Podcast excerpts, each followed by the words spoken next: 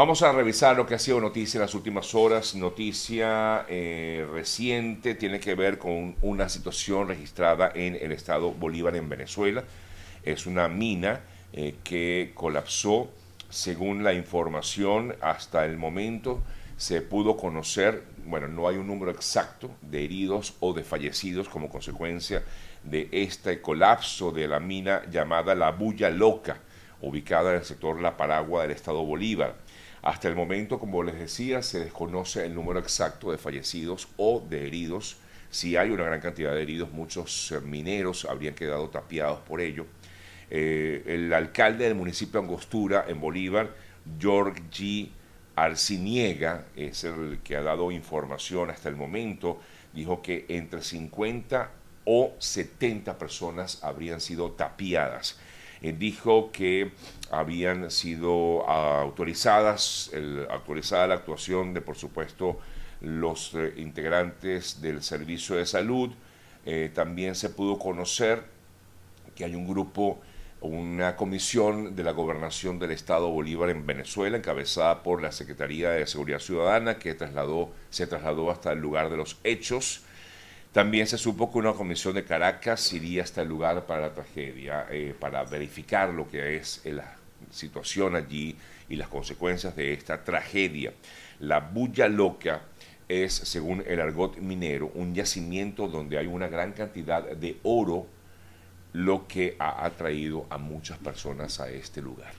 Es información que se dio a conocer desde horas de la tarde de ayer y que hoy pues ya es noticia eh, que mm, podemos ofrecer con detalles, como bien lo destaca el portal La Patilla. 70 personas estarían o habrían sido tapiadas luego del derrumbe, pero se desconoce, repito, el número de fallecidos y heridos como consecuencia de esta situación vivida en el estado Bolívar. Revisamos otras, y por supuesto esto va a generar seguramente mucha muchas reacciones, porque se trataría de una mina que entiendo no está autorizada como tal para eh, realizar estos, estas excavaciones y lograr como tal el ansiado metal que se consigue allí, que es el oro.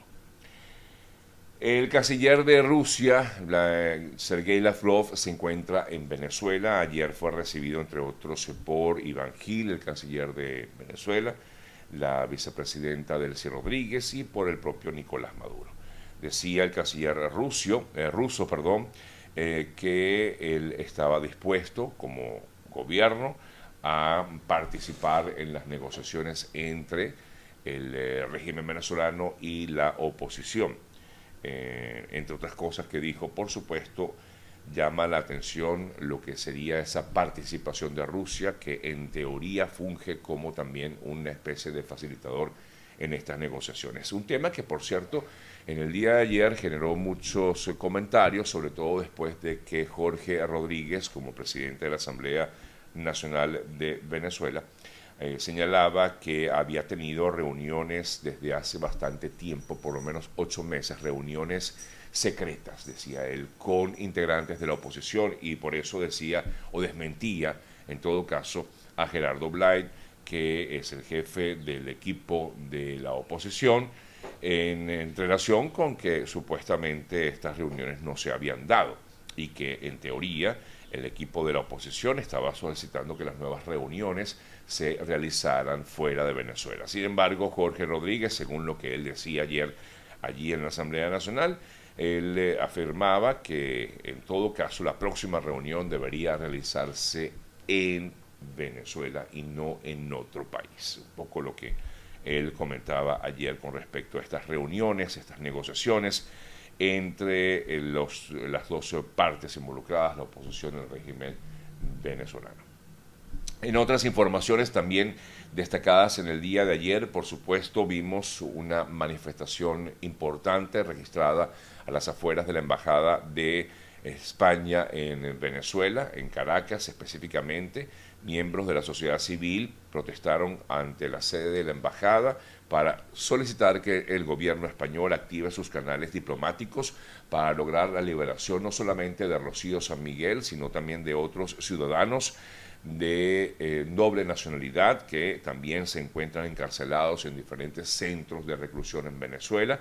Se trata de Alejandro, de Alejandro José de Canales Plaza, Ángeles, eh, Ángela perdón, Espósito, María Auxiliadora Delgado Taboski, Karen Hernández Rodríguez y Fernando Andrés Noya Contramaestre.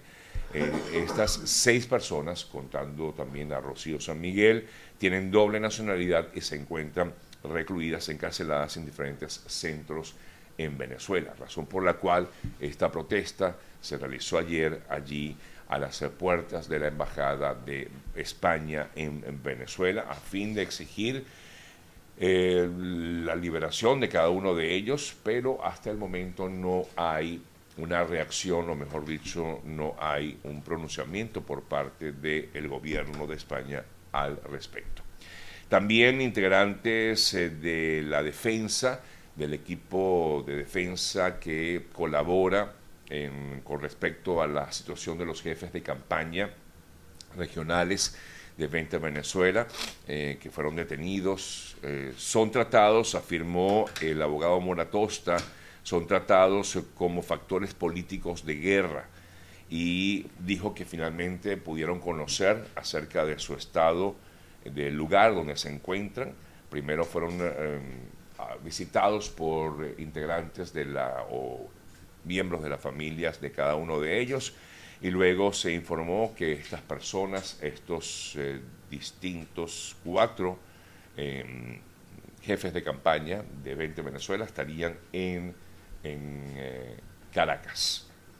Por otro lado, también hablando de estos presos políticos, ayer eh, nos llegaba este video que llegamos a publicar de la familia del ingeniero Carlos Salazar, quien continúa desaparecido, afirman ellos, no han tenido contacto con él, tampoco han tenido por lo menos conocimiento exacto del lugar donde se encontraría detenido. Les recuerdo que este ex empleado de PDVSA fue quien grabó a Alexa en la isla de Margarita. Ellos afirman que todavía no tienen conocimiento de, dónde está y mucho menos si, eh, por lo tanto, pues no ha, no ha tenido acceso a la defensa.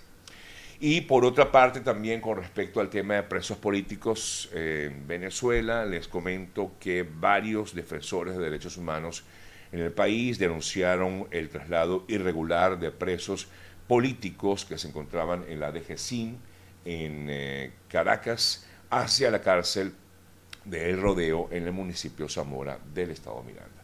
Aquí veo que hay personas eh, conectadas y me comentan acerca del caso de Alejandro González, eh, que ya comentábamos algo, porque también tiene doble nacionalidad y tampoco ha podido ser o se conoce acerca de su paradero. Ellos imaginan que se encuentran en alguna dependencia del eh, régimen venezolano, pero no hay información al respecto. Comenta alguien que entiendo es familiar de Alejandro González, que también está detenido por el mismo caso de Rocío San Miguel.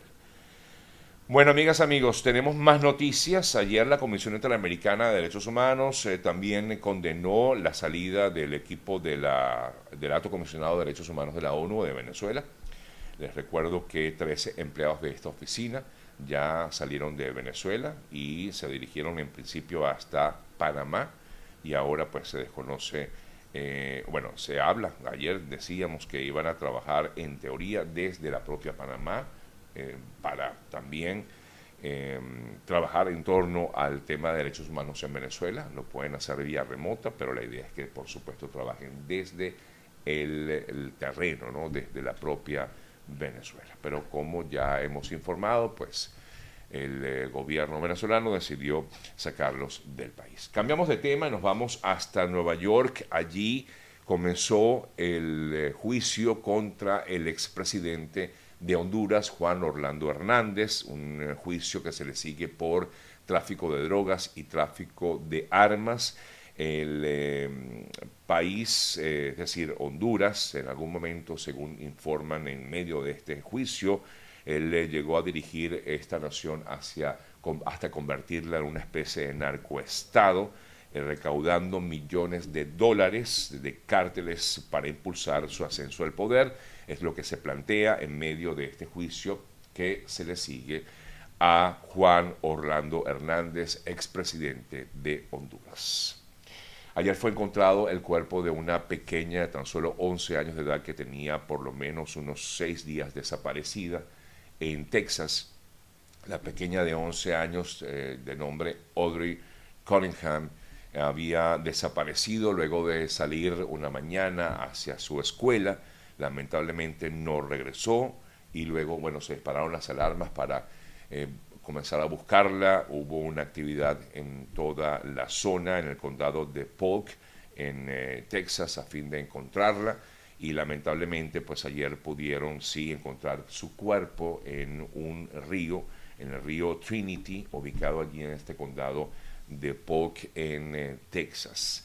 las autoridades mencionaron que fue un, arrestada una persona, en principio por otra razón, pero luego se pudo conocer que esta, este, esta persona de nombre Steven, Don Steven McDougall habría sido o estaría vinculado con la desaparición de la menor. Eh, al parecer, esta persona allegada a la familia constantemente acompañaba a la pequeña en varias ocasiones hasta la escuela, pero es, digamos, una persona de interés en este caso eh, del, mm, de, la, de, la, desaparición de esta chica, una niña de tan solo 11 años de edad.